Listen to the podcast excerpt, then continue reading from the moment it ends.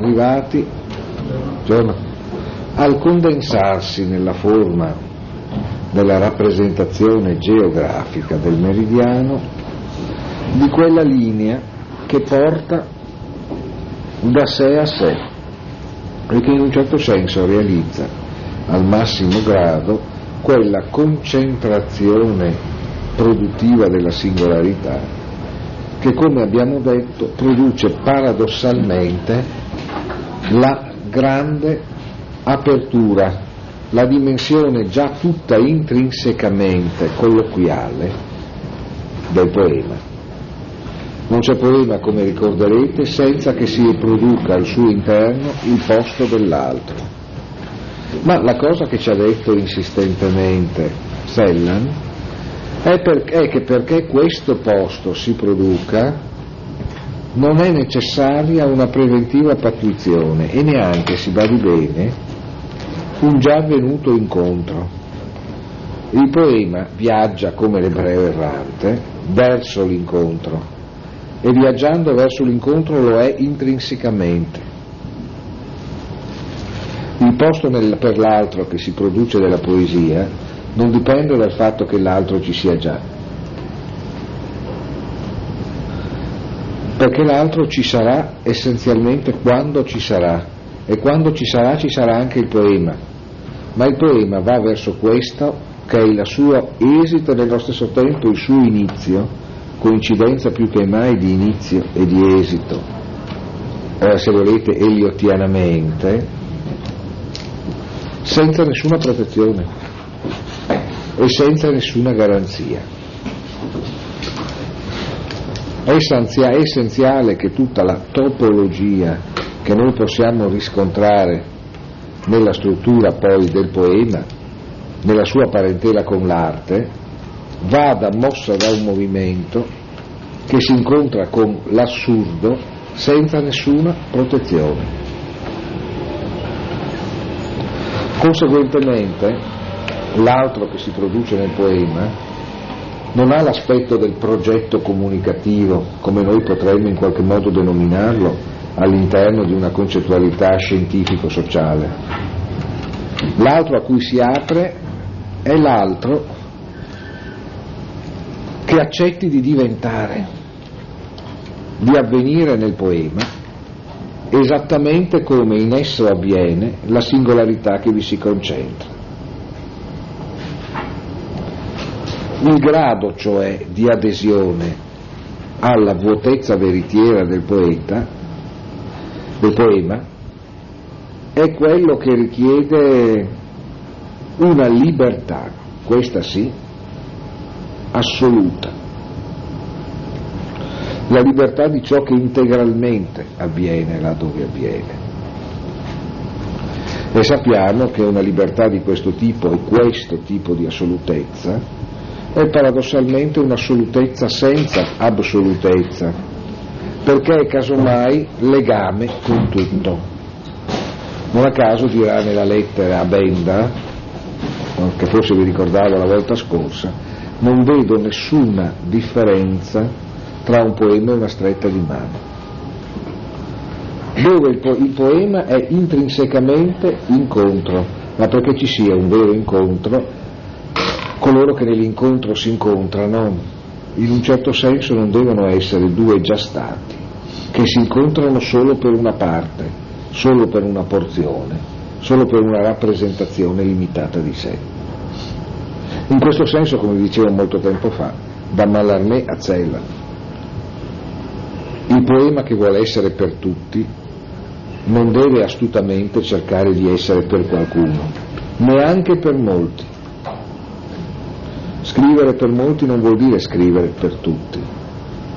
Chi vuole scrivere veramente per tutti deve passare attraverso il rischio di scrivere per nessuno.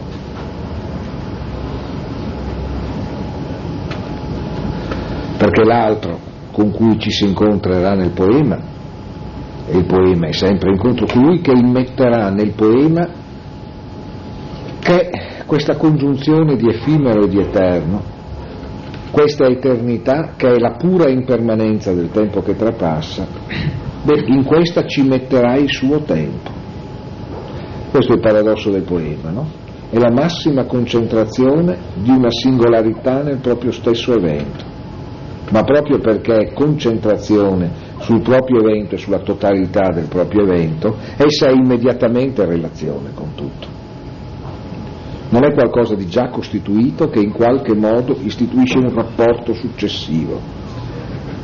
Essa, essendo solo se stessa, è immediatamente rapporto.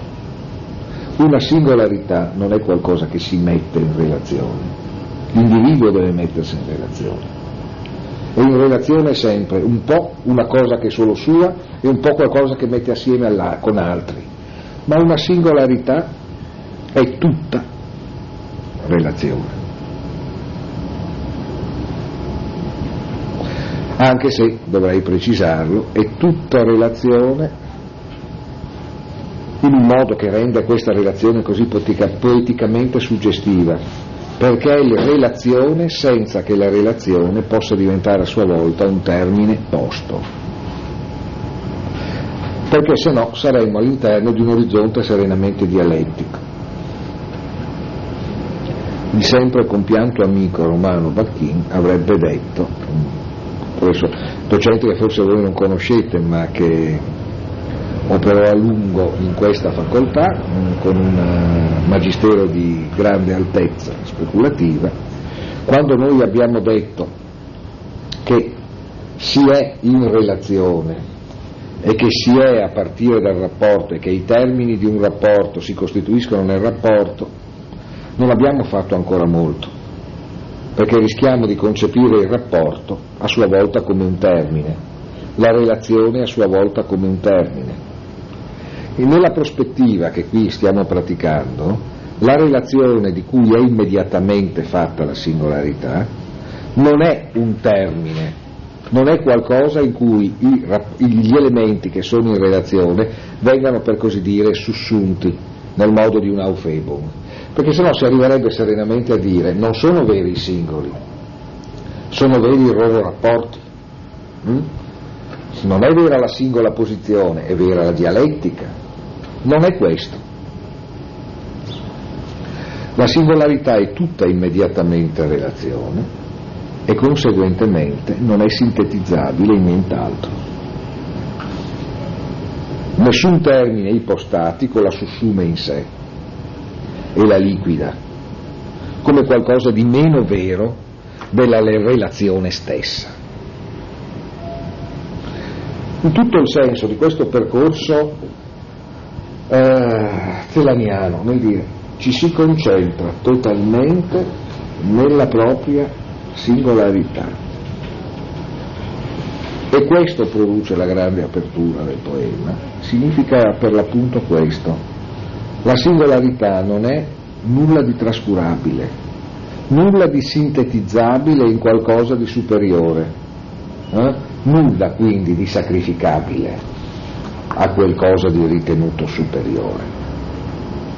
Ma proprio perché essa non è solipsismo, non è separatezza. Quando la singolarità va al di là della rappresentazione individualistica della singolarità, essa è tutta, in ogni suo punto rapporto. E proprio per questo non c'è nessun rapporto che la superi, non c'è nessun rapporto che diventi più vero di quanto essa sia.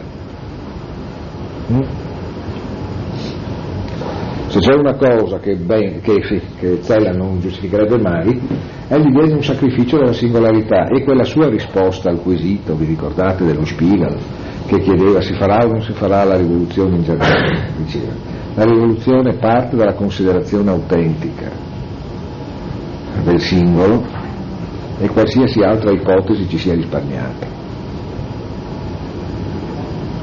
lui proprio in qualche modo invocava una complessiva forma mentale che riuscisse a non annullare il singolo in nessuna sua rappresentazione, neanche liberalistica e individualistica. Azzella non si, tutto sommato non si interessò troppo mai di letture teorico-politiche, filosofico-politiche, però come possiamo dire, era come se sapesse benissimo ciò che aveva spiegato coerentemente Roman Schnur nel suo individualismo e assolutismo. Eh?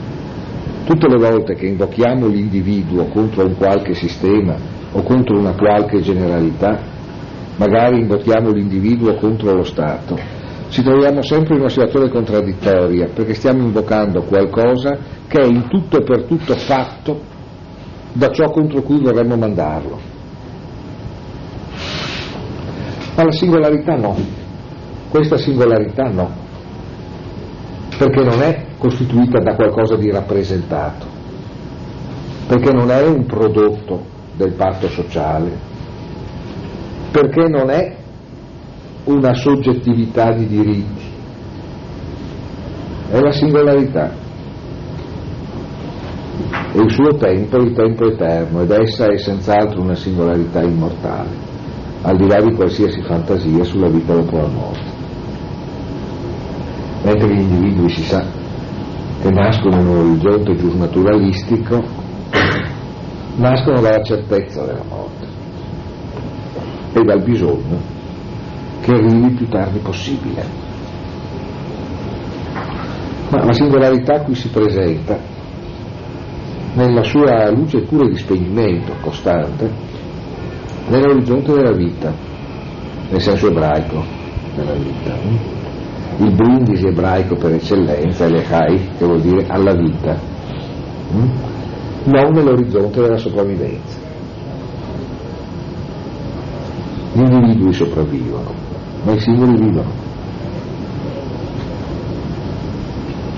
E conseguentemente il poema qui si apre esattamente alla vita oltre la sopravvivenza. E proprio per questo in esso la concentrazione massima della singolarità è immediatamente relazione, ma proprio perché è immediatamente relazione, non è presupposizione di uno specifico contenuto individualistico della relazione. Il poeta è in dialogo anche quando è solo,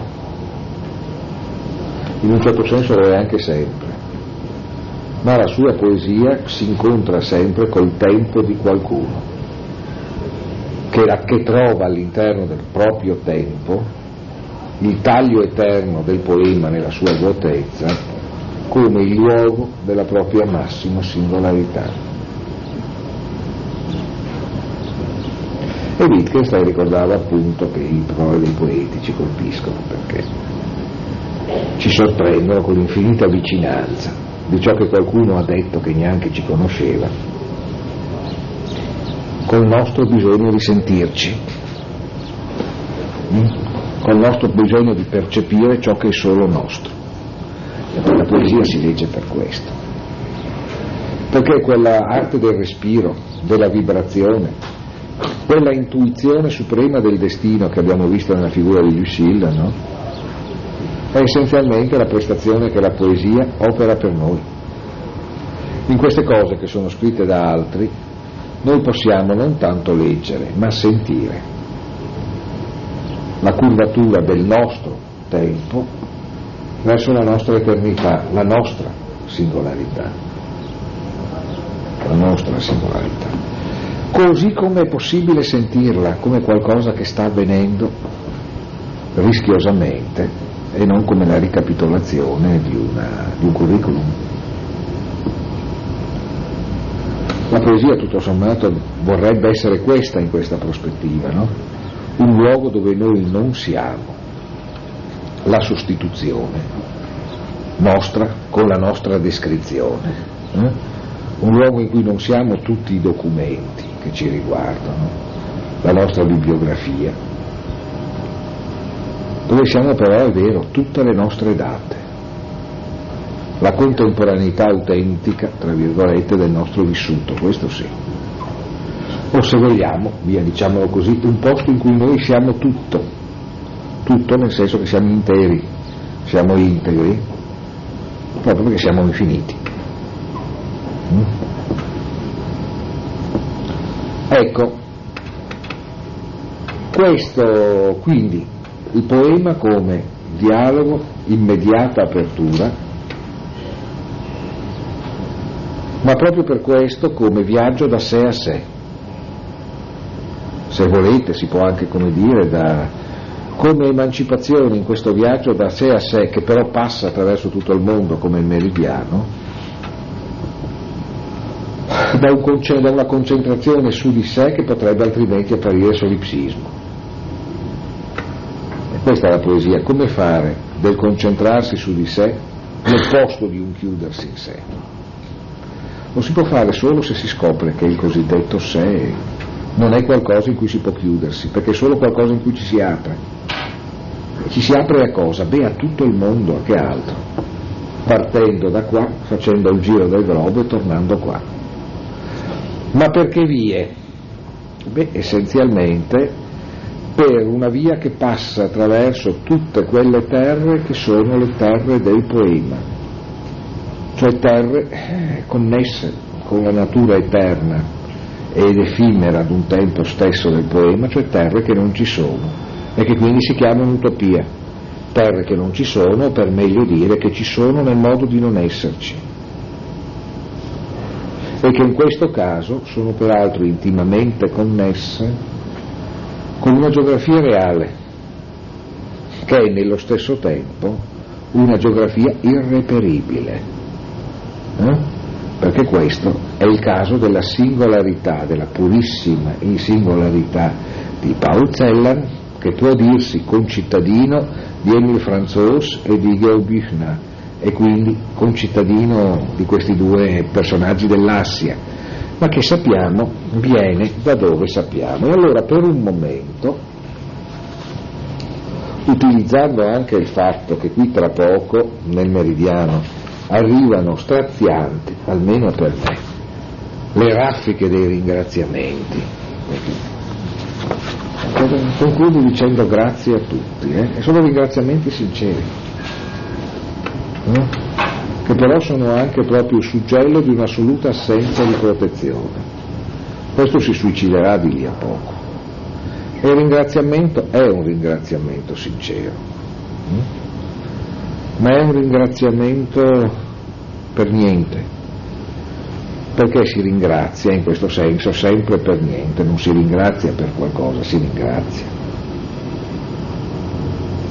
Si ringrazia una limpida disperazione sa solo ringraziare. È strano che possa sembrare. Il risentimento è delle disperazioni mal riuscite.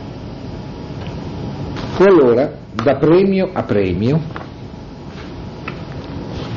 ne avevano dati tanti, eh? Voglio dire, mm, come vi dicevo inizialmente, i, Alcuni grandi sfuggiti dal campo di concentramento si ammazzano quando il campo di concentramento è molto lontano e quando apparentemente sono arrivati tutti i risarcimenti possibili, eh?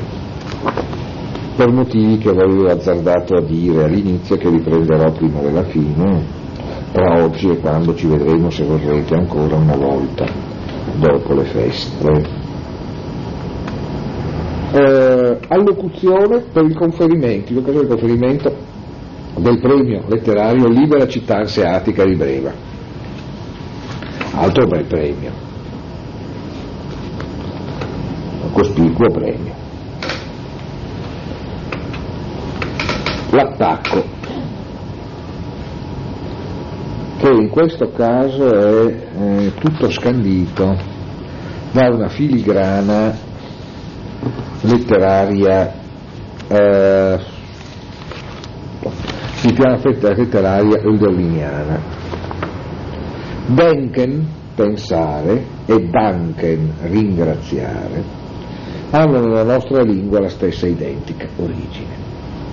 Chi ricerca il loro significato si porta nel campo semantico di Gedenken, richiamare alla memoria, Ein Gedenken sein, essere memori, andenken, pio ricordo, devozione andacht.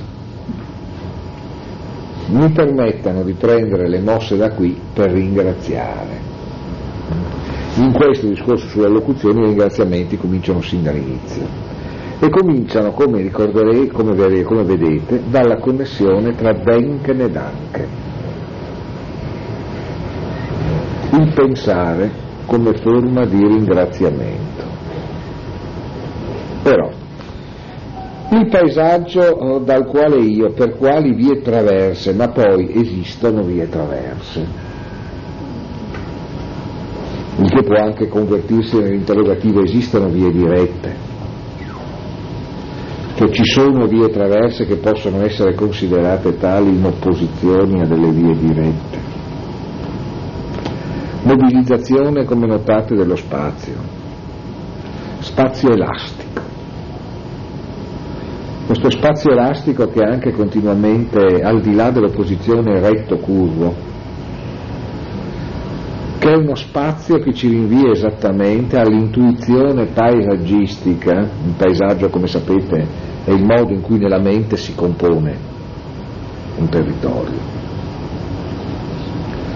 è il nostro modo di plasmare mentalmente un territorio, un paesaggio c'è sempre soltanto nella mente un paesaggio, se no non riconosceremmo le sue partenze. Ecco, questo è un paesaggio che rinvia, ovviamente, al luogo di provenienza di Zella. Il paesaggio dal quale io, per quali vie traverse, ma poi esistono vie traverse, il paesaggio dal quale io giungo fino a loro, è probabilmente sconosciuto alla maggior parte di loro. E in eh, Zeller c'è sempre una forte valorizzazione del, della formula di cortesia e di reverenza nei confronti dell'interlocutore in questi casi. Eh. C'è in questo una certa grandezza rituale che viene caricata sulle spalle della formula di cortesia.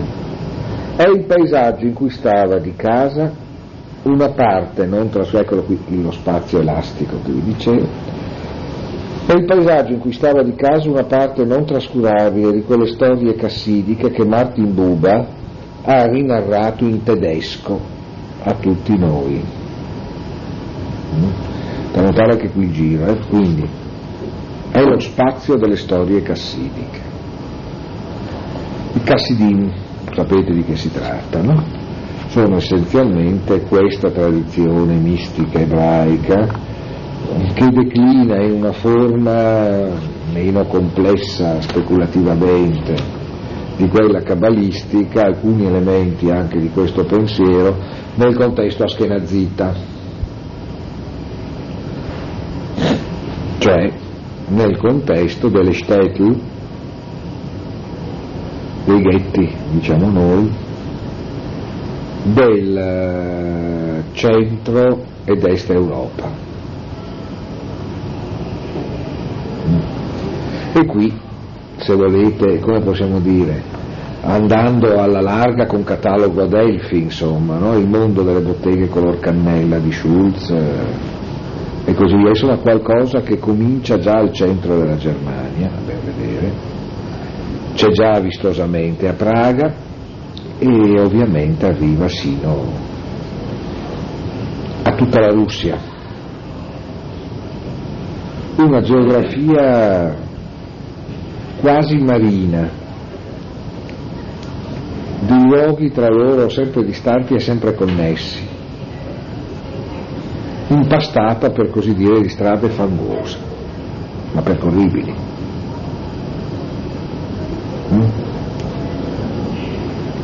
sempre per le griffe della pubblicità, se vogliamo, qualcosa che voi ritrovate nell'essenza, nei quadri di Marc Chagall.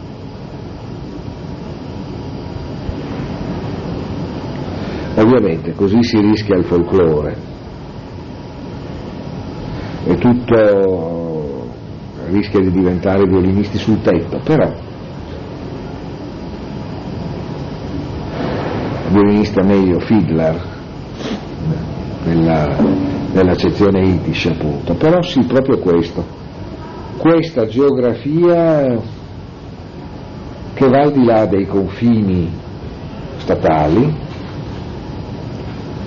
e che è la geografia peregrinante ma peregrinante su percorsi costanti dell'ebreo schiranzita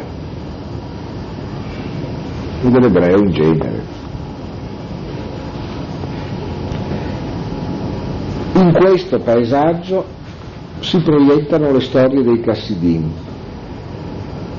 l'esercizio della narrazione creativa di eventi dell'anima.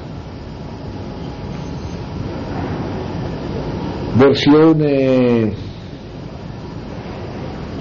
colloquiale, edificante, estetica ad un tempo di una sapienza rabbinica e nello stesso tempo esercizio di questa gettatezza nell'elasticità di questo stesso spazio. Ma le storie dei Cassidim appunto sono in quest'epoca, anni 60, così associate all'immagine di Martin Buber, filosofo ma anche scrittore e grande narratore di storie cassidiche in tedesco anche lui in tedesco, non in Yiddish in questo caso, ma in tedesco. E l'Yiddish ovviamente per gli Askenazi è come il Safardies eh, per i Safarditi. Ed è, come sapete, una lingua che è essenzialmente la modificazione, modificazione di spirito proprio della, oltre che di struttura, o meglio, con, catas- con dissolvimento di strutture grammaticali sintattiche di un medio-alto tedesco, insomma, mm? medievale. Come dice appunto nella conversazione sulla montagna, un ebreo si porta sempre dietro qualcosa di parzialmente non suo. No? Lo stesso avveniva ovviamente per i safarditi con i safardies, che come sapete è una formula cristallizzata in questo caso nelle modificazioni originarie del castigliano quattrocentesco. Lingua forse meno famosa della scherazzerità, fondamentalmente perché obiettivamente ha prodotto, non ha prodotto, questo stavo per dirvi, una letteratura ragguardevole, perché insomma scrittori come Shalom Aleik, Moses Mendeles Furin e così via, in un certo senso anche Isaac Singer, no?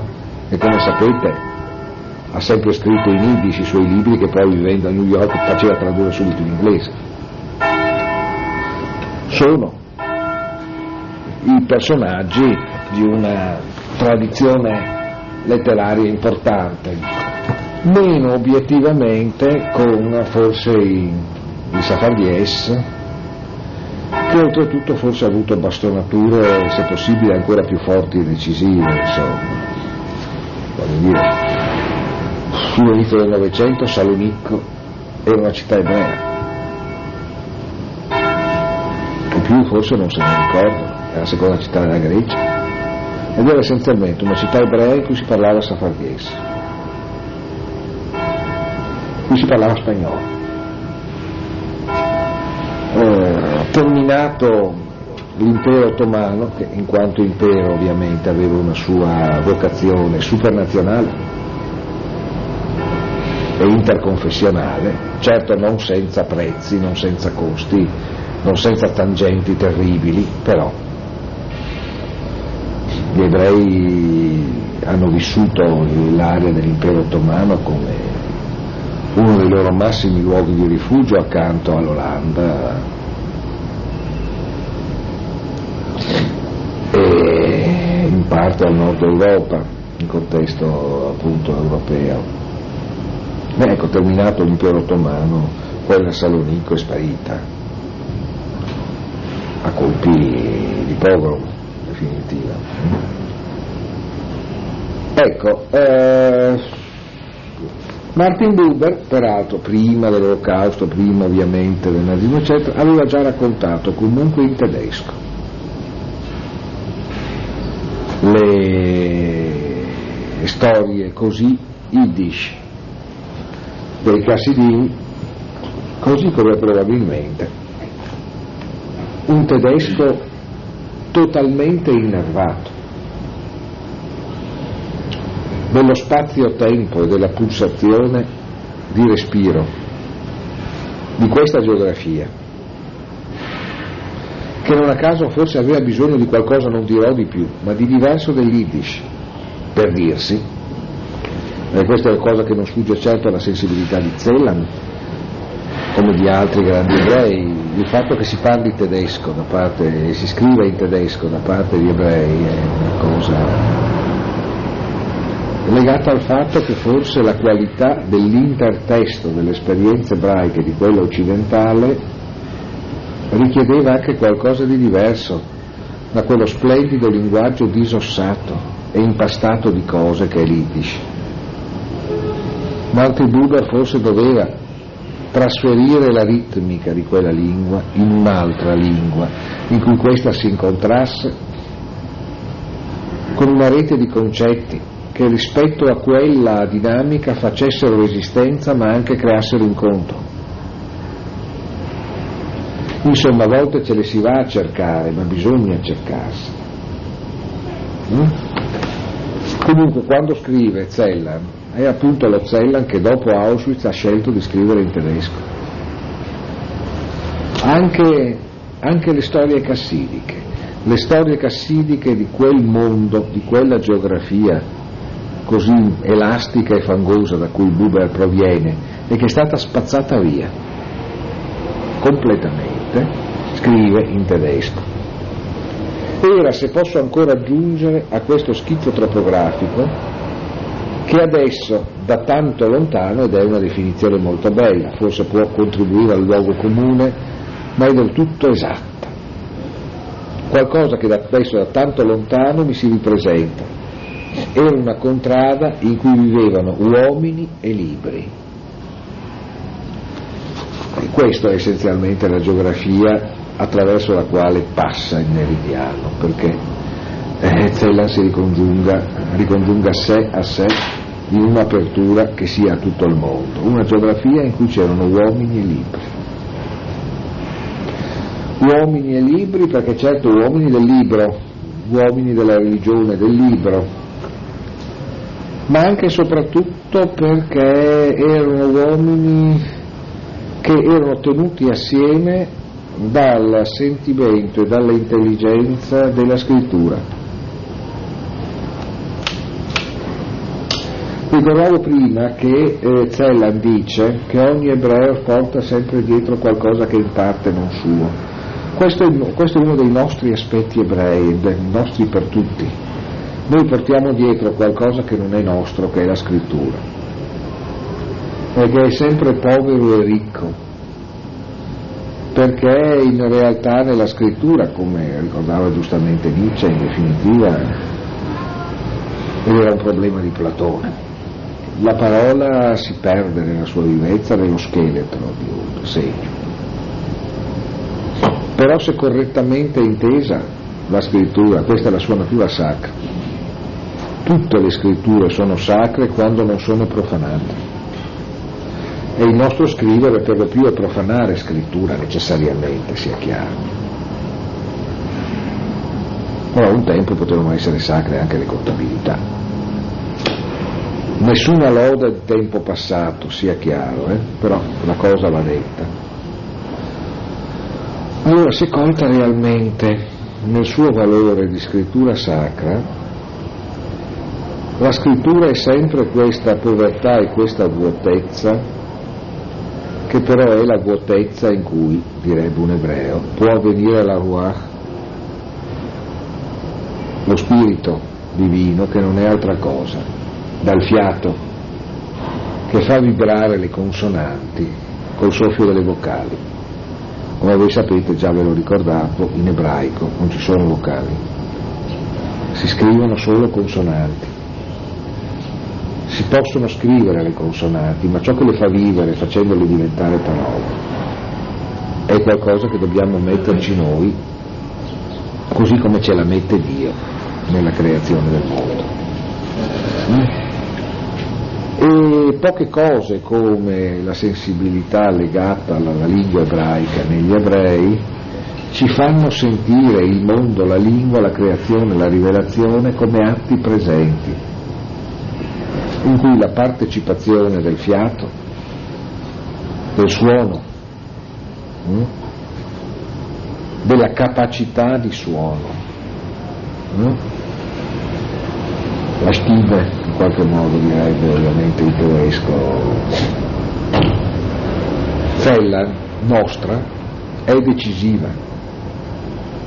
Questo è il compito dell'uomo, no? sonorizzare la lingua muta delle cose, direbbe Benjamin, ma sonorizzare vuol dire metterci la voce, metterci la voce.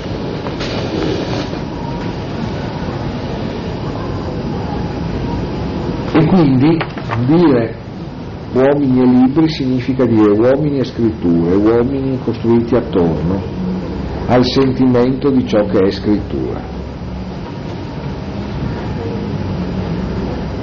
La vuotezza della scrittura che però è anche esattamente quella che per Benjamin è la porta stretta in cui può nello Zeit, nel tempo ora, irrompere il Redentore.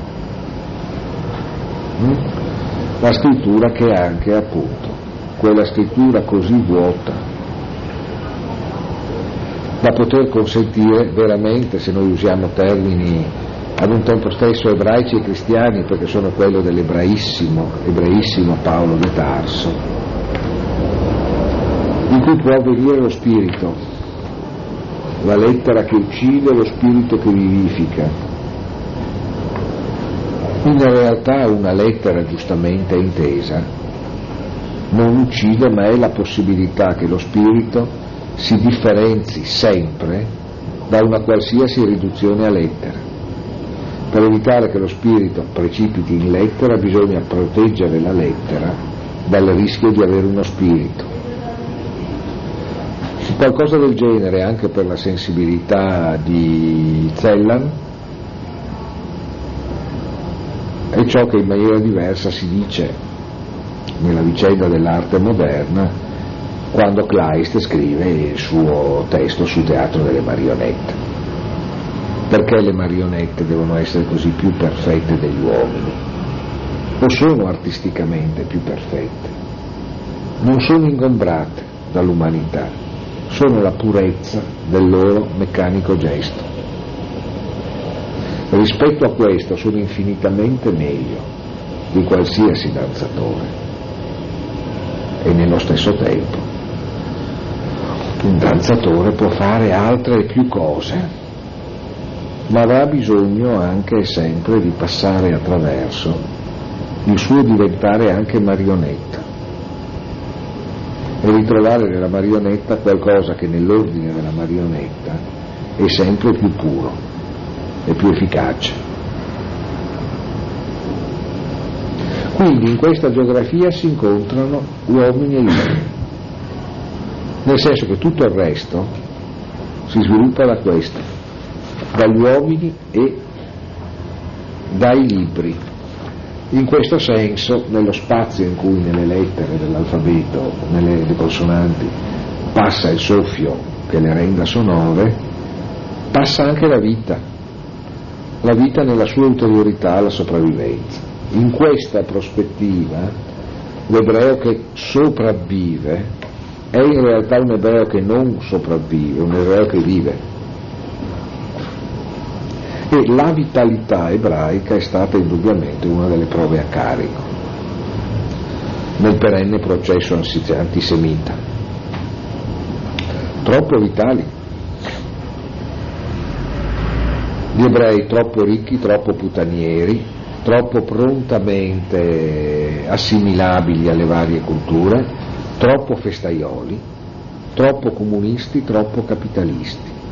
E tutto assieme, tutto contemporaneamente e tutto senza un minimo di rispetto per le radici, perché quando si è così mercuriali, ovviamente, le radici le si inventa quando servono e si dismette quando non servono. E difatti qui appunto stette il fango, ma soprattutto uomini e libri. E il radicamento. L'ambientazione c'è fortissima, eh? ma il radicamento, come, come dicevano degli antisemiti doc, una loro buona dose di ragione. Gli ebrei portano dovunque il deserto da cui provengono e ci rovinano le nostre foreste. da alcuni nei quali siamo invece così serenamente radicati. Caricature, e non voglio entrare in riferimenti alle banalità del contemporaneo dei giornali, però si è detto eh, che nelle foreste del tale land austriaco c'è il rischio di una caduta della qualità del mantenimento dell'ecosistema se aumenta il numero degli slavi che ci entrano. Eh? Cioè è stato detto, se qui arrivano troppi croati, troppi sloveni, per non parlare dei rumeni, gli abeti si ammalano. No. Voglio dire, è un ragionamento che ha più forza di quanto non si pensi, eh? più forza di quanto non si pensi è che, che andrebbe rimeditato per evitare di trovarsi, di trovarsi poi a, a, dover constatare che la forza che ha è più, di, è più di quella che merita di avere. Perché, mm?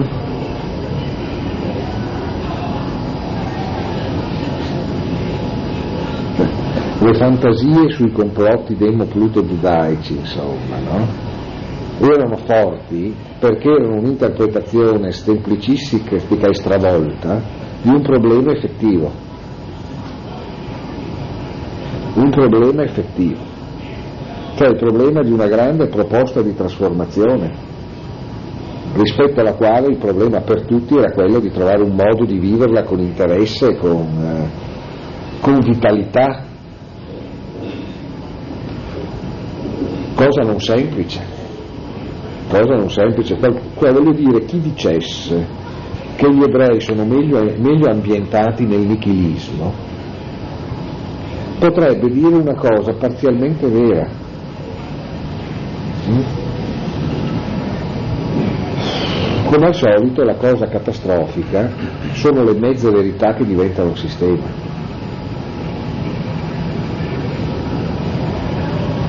Quasi sempre quando c'è qualcuno che sostiene qualcosa di orribile, bisognerebbe come primo impulso tentare di capire sino a che punto ha ragione.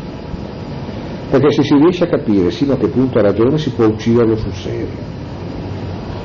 Mentre se invece ci si lascia prendere dall'orrore, si riesce, si riesce di lasciare viva quella parte di ragione che andrebbe riscattata da tutto il torto. Mm?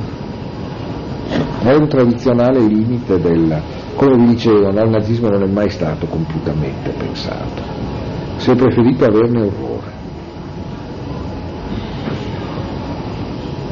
Ma non c'è niente che, che fugga perché qualcuno lo guarda con orrore. Avete mai visto un film dell'orrore in cui arriva il mostro, no? qualcuno si mette a urlare perché lo vede il mostro scappa? Di fronte a ciò che fa orrore non si può mettersi a gridare che è uno orrido, bisogna riuscire a guardarlo, bisogna riuscire a guardarlo e a pensarlo compiutamente fino a che si sciolga, si scompona, si scomponga e sia liberato dalla sua propria infelicità.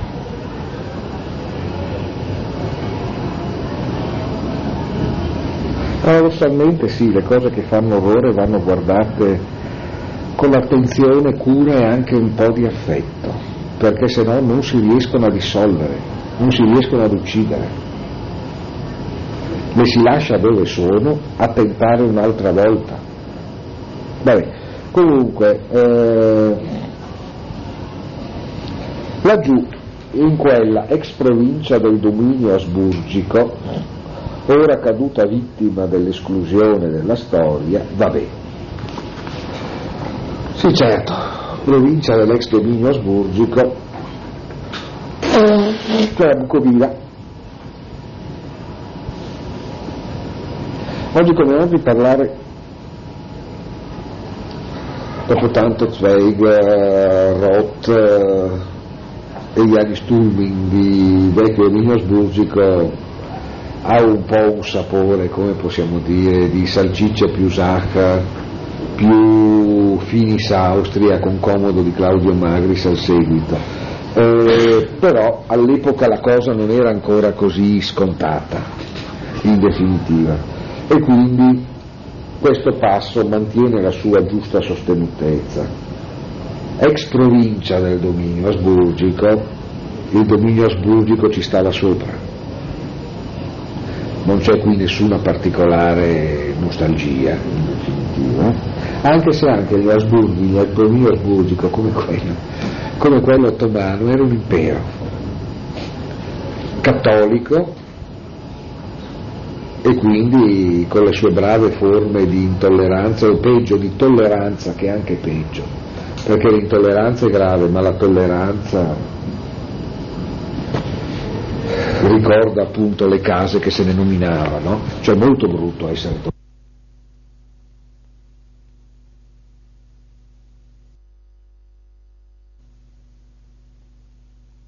solo tolleranza nei confronti di protestanti, ortodossi, ebrei, però da buon impero anche l'impero asburgico sa che è fatto di tante lingue e di diverse religioni. Può fare delle gerarchie, ma non nega il diritto all'esistenza.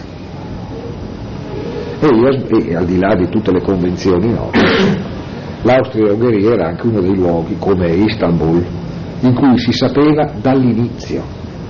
Non lo si scopriva dopo, come spesso lo si scopre nei contesti solo nazionali, che le lingue degli uomini sono tante, sono tante, non ce n'è una, e che da quando si parla si traduce, anche nella propria non si fa che tradurre. Questa evidenza beniaminiana che noi apprendiamo con più fatica, nei contesti imperiali almeno è nota subito. C'è un merito in questo, accanto a molti altri demeriti, voglio dire, nessuna apologia degli antichi imperi, nessuna delegittimazione delle vicende nazionali e statuali di ciò che è uscito da quella diaspora. Constatazione di come un'evidenza positiva prodotta in quel contesto, spesso in uno sviluppo che si emancipava da quei limiti, veniva anche perduta però forse era un elemento di grande saggezza pagato a prezzo troppo caro, però era un elemento di saggezza. Sapere che non c'è una lingua naturale, così come non c'è un'etnia base, di cui le altre debbano essere soltanto delle varianti o delle forme di caduta. Mm. Così come poteva essere interessante uno Stato, con tutti i suoi limiti, che si fondasse sulla centralità di una legge, di un ordine costituzionale, politico, e non sull'equivalenza una nazione, uno Stato.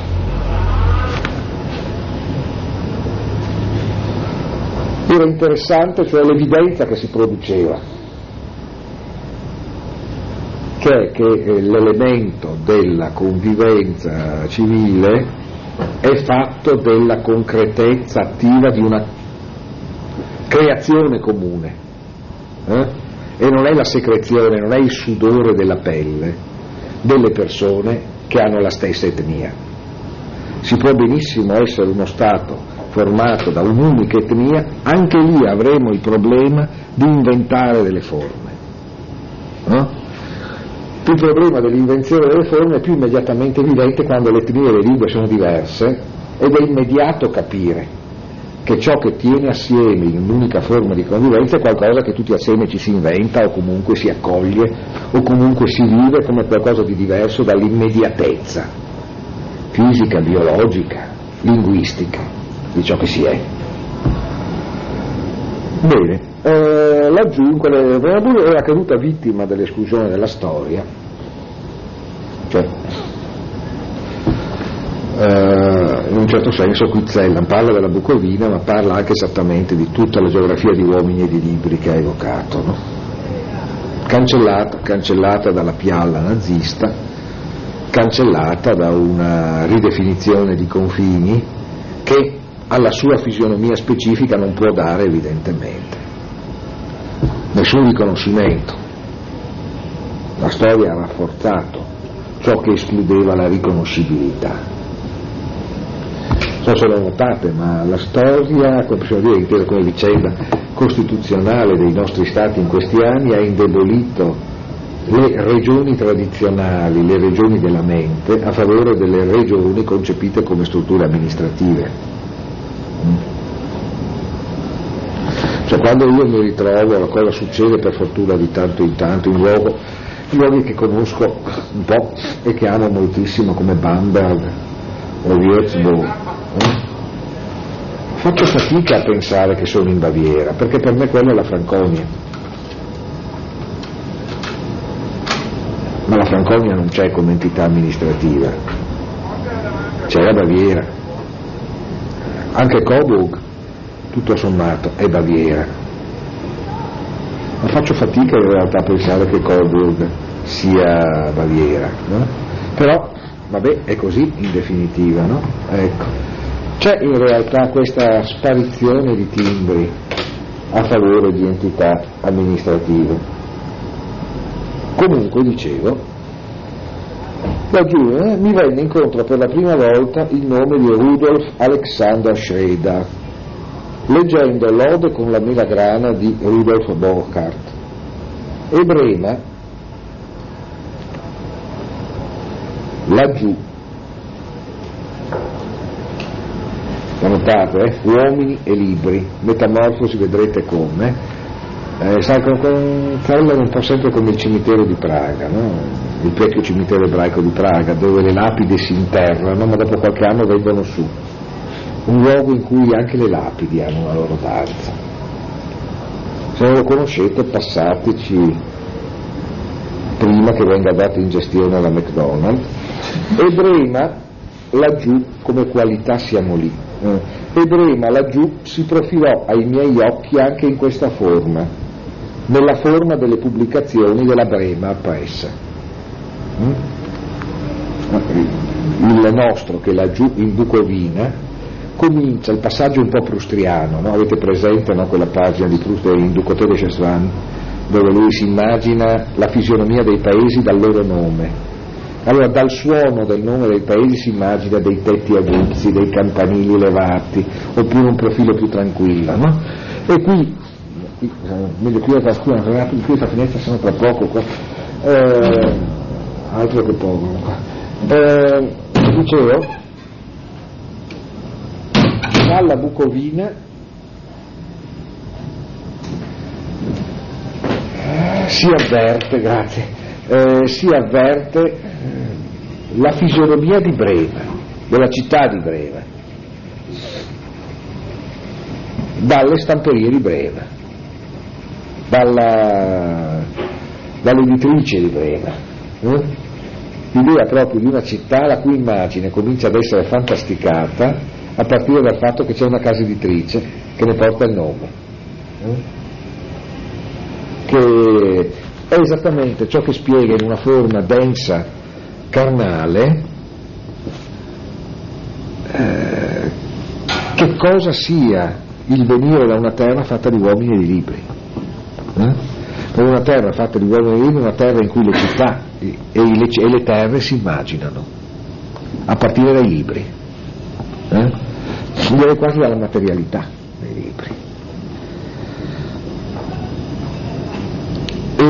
Ma Brema, avvicinata mediante, sarebbe interessante fermarsi un attimo su Schroeder e, e su Borchardt soprattutto. Ma Borchardt è un autore che varrebbe la pena di considerare, ma adesso non abbiamo tempo. Ma Brema, avvicinata mediante libri e nomi di gente che scriveva libri e libri pubblicava, conservò l'aura dell'irraggiungibile. E qui indubbiamente, se questa sapete un'esperienza comune ai vecchi come chi vi parla, eh, un tempo c'erano luoghi che erano distanti, si pensava che non ci si sarebbe arrivati mai. Tra questi luoghi c'erano anche i luoghi che erano delle città scrigno, perché la loro idea era quella dello scrigno. E Brema, come poteva essere Amsterdam, no? Era, o come in maniera diversa potevano essere Brugge, Gant, Ghent, o Bruges o come voi preferite, davano essenzialmente la sensazione, appunto, tra l'anseatico e il fiammingo, di città a porto di mare, sì, ma soprattutto di città scrigno, mm? di città in qualche modo separate da tutto, dal mare e da una terra che non gli apparteneva, in cui si raccoglievano le meraviglie del mondo. Le meraviglie del mondo uh, si raccoglievano nei libri, magari attraverso il medium delle illustrazioni. Mm? D'altronde sapete, voglio dire, l'Europa per secoli è stata inondata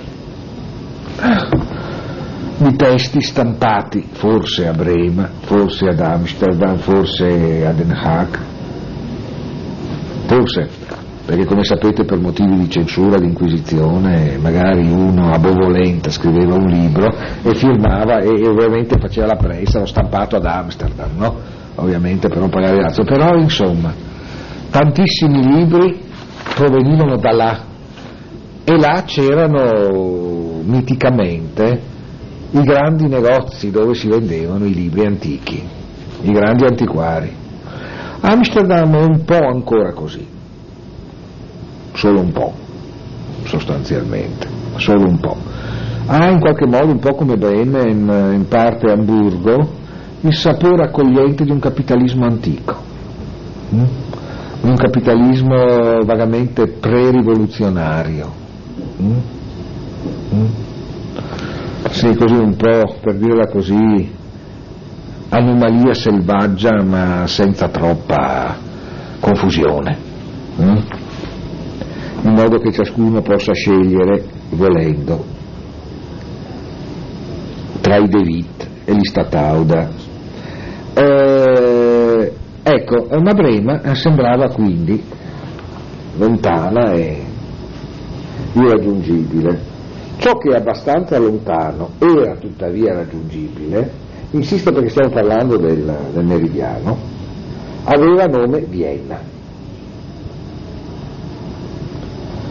Loro sanno come poi anche con questa raggiungibilità per vari anni andò a finire Anschluss, accorpamento di Vienna nel Reich, no?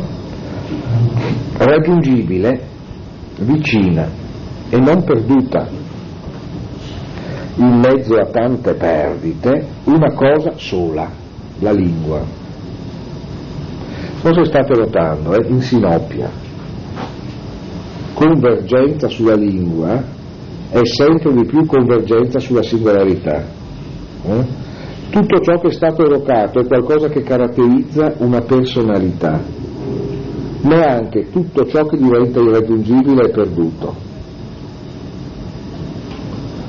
è fortemente connesso su, con Zellan che sta parlando.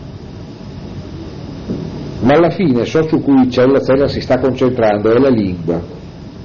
La lingua conterrà in sé esattamente lo spazio della poesia e lo spazio della poesia si costituisce in relazione a questa singolarità che in un certo senso ha tutto ma non ha niente, che non poggia su niente, anche se contiene in sé tutti i dati della propria storia. Meglio, rende la propria storia una storia che parte da lì, parte dal poema e si raccoglie nel poema. La lingua, essa sì, nonostante tutto rimase acquisita, ma dovette passare attraverso tutte le proprie risposte mancate, passare attraverso un ammutolire orrendo passare attraverso le mille e mille tenebre di un discorso gravido di morte. Essa passò e non prestò parola a quanto accadeva, ma attraverso quegli eventi essa passò. È la stessa posizione di Lucille, come ricorderete, in Danton Stord, e Lucille sappiamo è la poesia, perché dice di re, che è un'espressione diseconomica ingestibile passò e le fu dato di riuscire alla luce arricchita da tutto questo. Con questa lingua, in quegli anni e negli anni che seguirono, io ho tentato di scrivere poesie per parlare, per orientarmi, per accertare dove mi trovavo e dove stavo andando, per darmi una prospettiva della, di realtà, orientamento meridiano. La lingua qual è? Gli ebrei che si portano sempre dietro qualcosa di in parte non loro. La lingua che arrivava dalla Bremer Presse, da così lontano come una città anseatica, da così lontano ma più vicino come la tedescofona Vienna. Poi la lingua mutolisce, Vienna diventa nazista, si riconosce forse nazista perché non aveva bisogno di grossi sforzi e, e il tedesco si ammutolisce. Eh?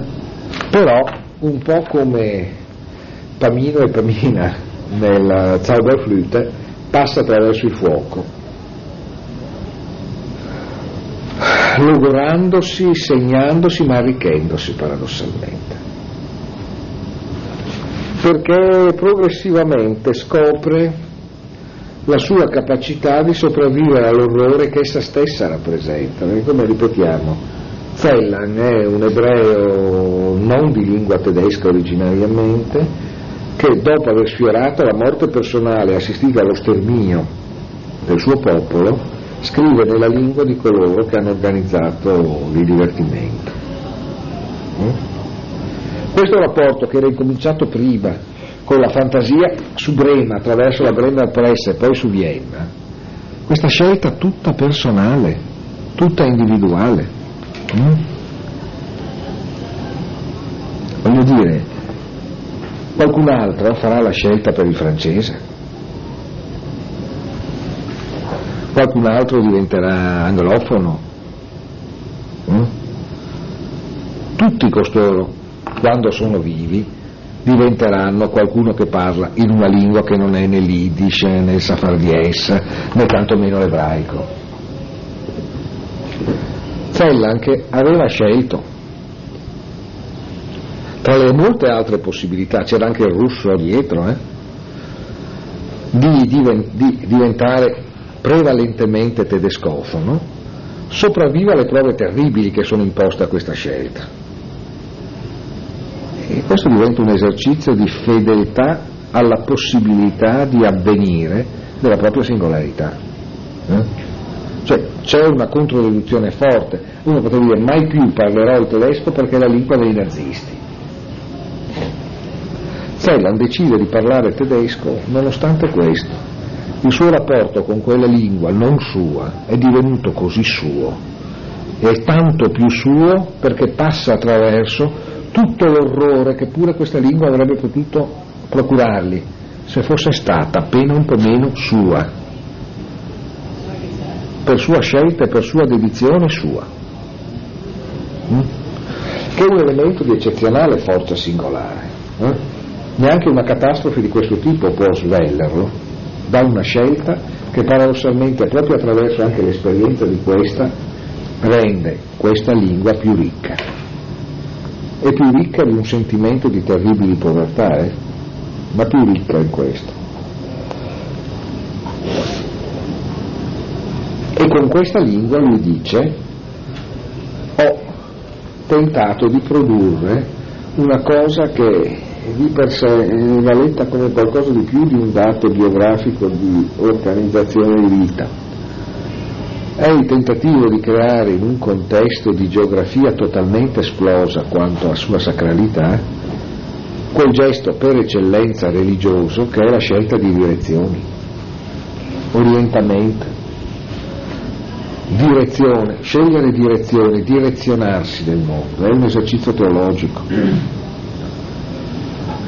Comporta un'attribuzione di, di rilevanza a dei punti.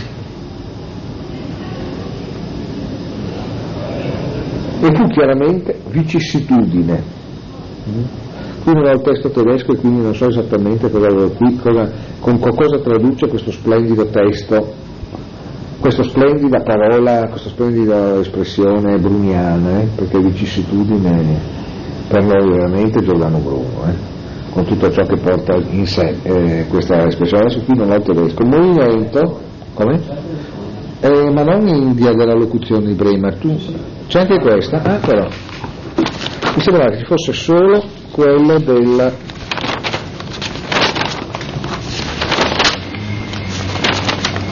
del meridiano.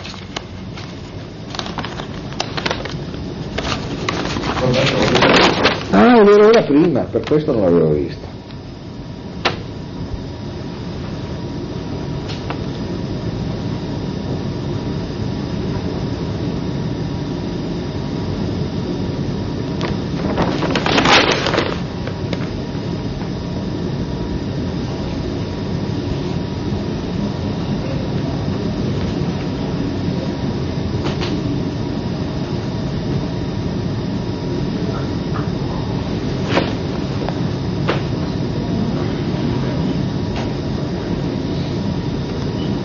Ecco, Bewegung, eh, movimento, unterwegs sein. Mm. Es war der Versuch, Richtung zu gewinnen. No? Sì, in realtà vicissitudine finisce per eh, tradurre Ereignis eh, sì, insomma, fin là, perché nessuno è autorizzato a schiacciare Reignis, espressione tedesca, sul suo significato heideggeriano, però evento vuol dire, che non è cosa da poco, eh? fu chiaramente evento, movimento sia Bewegung e certo Unterweg sein essere in strada, essere in strada. Poi, eh, eh, fu il tentativo, appunto, fu la ricerca, dalla giù, si ricerca proprio di trovare una direzione. E se chiedo quale senso ebbe allora, credo di dovermi dire che in tale interrogativo e che c'è anche l'interrogativo circa il senso che ha il moto dell'orologio, il senso che ha il, il moto movimento degli ingranaggi dell'orologio. Eh? E gli ingranaggi dell'orologio che misura il tempo stanno al tempo così come la marionetta sta all'uomo e così come le lettere stanno le consonanti stanno alla parola nel suo complesso, parola parlata. Eh? Poiché il poema, eccoci, qui siamo alla congiunzione, non è qualcosa di atemporale. Certo, esso rivendica infinitezza, cerca di aprirsi un varco attraverso il tempo, ma attraverso, non sopra il tempo. Mm?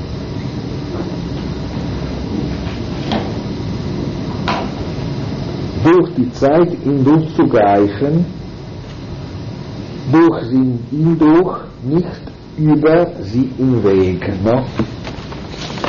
Quindi il poema, con la sua infinitezza e la sua uh, eternità, cerca un varco non sopra il tempo, non lo aggira, non lo scarta, non lo supera, va al suo cuore il poema, conseguentemente, nella sua intima temporalità sta al cuore del tempo, perché ciò che nel poema si può trovare quando si giunge all'incontro con esso è esattamente, come vi dicevo, quella curvatura del nostro tempo, che porta il nostro tempo a trapassare nell'eternità, non dopo, adesso. Adesso come diceva tutto sommato giustamente Benjamin nel frammento teologico-politico, no? il mondano ha di messianico il fatto che sempre, continuamente trapassa, ma trapassa non nel dopo, trapassa assolutamente, trapassa totalmente, trapassa al di là di qualsiasi permanenza. E questo suo trapassare totale, ciò che fa sì che la morte di un uomo sia proprio la morte di quell'uomo e non ci sono santi né madonne, non ci sono risarcimenti, non ci sono ricordi eterni, il ricordo di per sé è fallacia, come diceva meravigliosamente Michelangelo in una delle sue quartine per Cecchino Bracci, no? Che io fui vivo sotto pietra lo sai che qui mi serve se alcun mi ricorda li par sognare. Si morte presto ingorda che quel che è stato non far fusse mai. Niente il ricordo. Qualche giorno o qualche secolo non è molto differente eh? ma al cuore del tempo c'è l'apertura nel massimo dell'effimero sull'eternità il poema assorbe continuamente tempo, se ne nutre e, e nutre il tempo, perché lo porta a curvarsi in direzione di questo oltrepassamento. La poesia,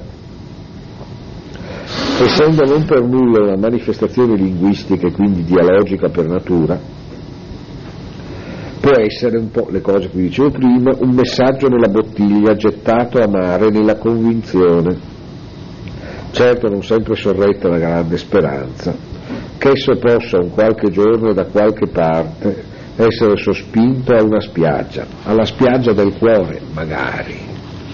Eh?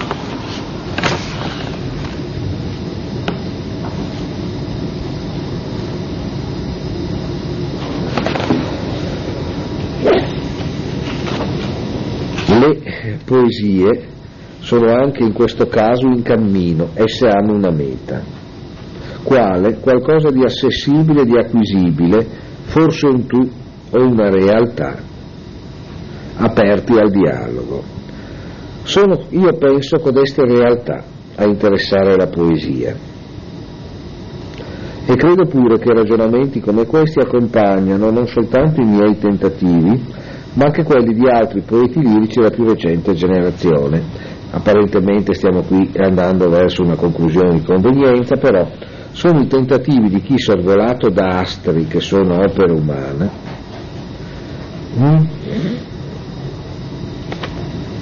Astri che sono opere umane. Eh, astri che in questo caso sono astri che esercitano influenza in definitiva, che però hanno anche una parentela con quella astralità che indica la relazione dell'uomo con una dimensione inattingibile dal troppo umano, no? come, avrebbe, come diceva, faceva dire Valeria la sua giovane parca, no? eh, quando immaginava in qualche modo, quando si rivolgeva alle stelle, no? chiamandole tout puissant étranger, inexorables astres, onnipotenti stranieri, astri inesorabili. Mm? Sì, in questo senso sì, gli astri di cui qui si parla sono astri che hanno l'inesorabilità e la natura tout puissant, onnipotente degli astri, ma sono astri umani sono opera umana. Chi senza tetto, anche in questo mondo finora imprevisto, è dunque esposto, senza tetto ed esposto, eh? tema dell'intuizione in senso pessoiano, nel senso più inquietante della parola, s'accosta con la propria esistenza alla lingua, ferito di realtà e realtà cercando. Wirklichkeitswund und wirklich, Wirklichkeit suchend. Hm? Ferito di realtà e cercando realtà. Era il tema a cui volevo in qualche modo portare, perché questa terra che non c'è, questa utopia che si realizza nel percorso singolare di Zellan, nella rittilineità, curvilineità di un tempo del meridiano. È la realtà. Il nome di questo percorso è quello, se vogliamo, spinoziano, amor realitatis, amore della realtà. Perché la realtà non sono le cose che ci sono già, la realtà è ciò che avviene assieme a noi. È l'amore per un adesso che non è l'adesso della cronaca, ma è quell'adesso in cui l'eterno può essere evidente, proprio perché questo adesso, come la singolarità della poesia, è assolutamente adesso, è assolutamente questa, la realtà della nostra vita. Mm? E questo comporta un'apertura che ha l'aspetto della ferita, la ferita che tocca alla intuizio della non protezione, secondo l'etimologia di Pessoa. È vero che questo tocca altri lirici, no? apparentemente lontanissime, il sospetto di nazismo Gottfried Benn, eh, dove potremmo trovare un'espressione così affine a questa ferita che però è la ferita di una realtà che si cerca, perché praticamente Zaun von Wunden, Zaun von Rosen, mm? Mm? Eh, labbri di ferite, labbra di rose, bordo di ferita, bordo di rose, no? E finiva quella lirica, se ben ricordo, no? Letze Bilder selbst erlöst, ultime immagini, redente da se stesse. Era l'estetica di Ben che non è ovviamente quella di Zellan, quella di pensare a ultime immagini, le ultime immagini che si redimono da se stesse, che si redimono per, in quel caso, eh, amore di realtà, quello stesso amore di realtà che appunto fa giocare nella stessa poesia il verso che vi ho detto in due versioni, no? Zaun von Wunden, Zaun von Rosen, Zaun von Rosen, Zaun von Wunden. La stessa cosa, la stessa cosa. Eh? Sarebbe interessante, ma non ce ne sarà il tempo, confrontare il meridiano di Zellan con il tolemaico di Ben. Eh? Da Ptolemeo, no?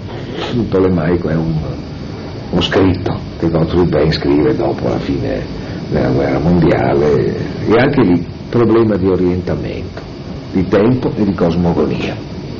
Eh, vabbè, in questo modo possiamo anche rileggere per un attimo e concludiamo le ultime battute di Meridiano. Signori e signori, trovo qualcosa che un poco anche mi consola del fatto di essermi messo alla loro presenza su questa strada impossibile, su questa strada dell'impossibile. Trovo quello che unisce, quello che può avviare il poema all'incontro.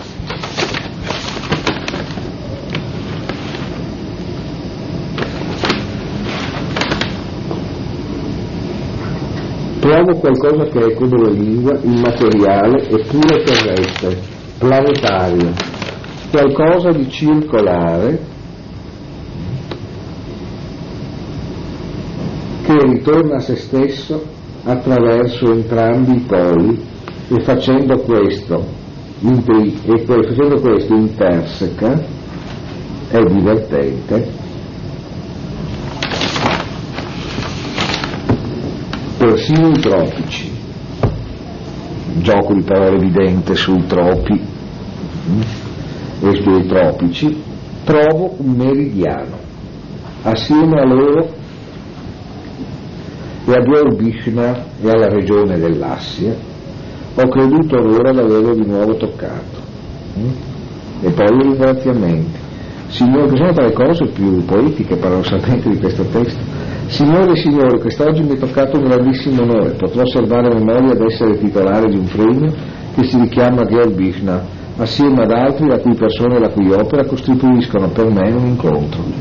Di cuore ringrazio per questo onorifico riconoscimento, di cuore ringrazio per questo momento e per questo incontro. Questo, questo, questo, questo, proprio questo, no? Ringrazio la regione dell'Assia, ringrazio la città di Darmstadt, ringrazio l'Accademia Tedesca di Lingua e Letteratura, ringrazio il Presidente dell'Accademia Tedesca di Lingua e Letteratura, la ringrazio caro Hermann Kazak, cara Maria Luisa Kastitz, la ringrazio. Signore e signori, vi ringrazio di essere stati presenti. Eh? In realtà la presenza in questo caso diventa in qualche modo l'evocazione assolutamente disperata perché cerimonia ufficiale, è assolutamente sincera del tu, a cui la poesia si apre intrinsecamente perché questo aprirsi è la sua singolarità, insomma, no? È la sua singolarità. Vabbè, ci vediamo un'altra volta ancora al giorno 10, credo, se volete, e concludiamo con alcune riflessioni.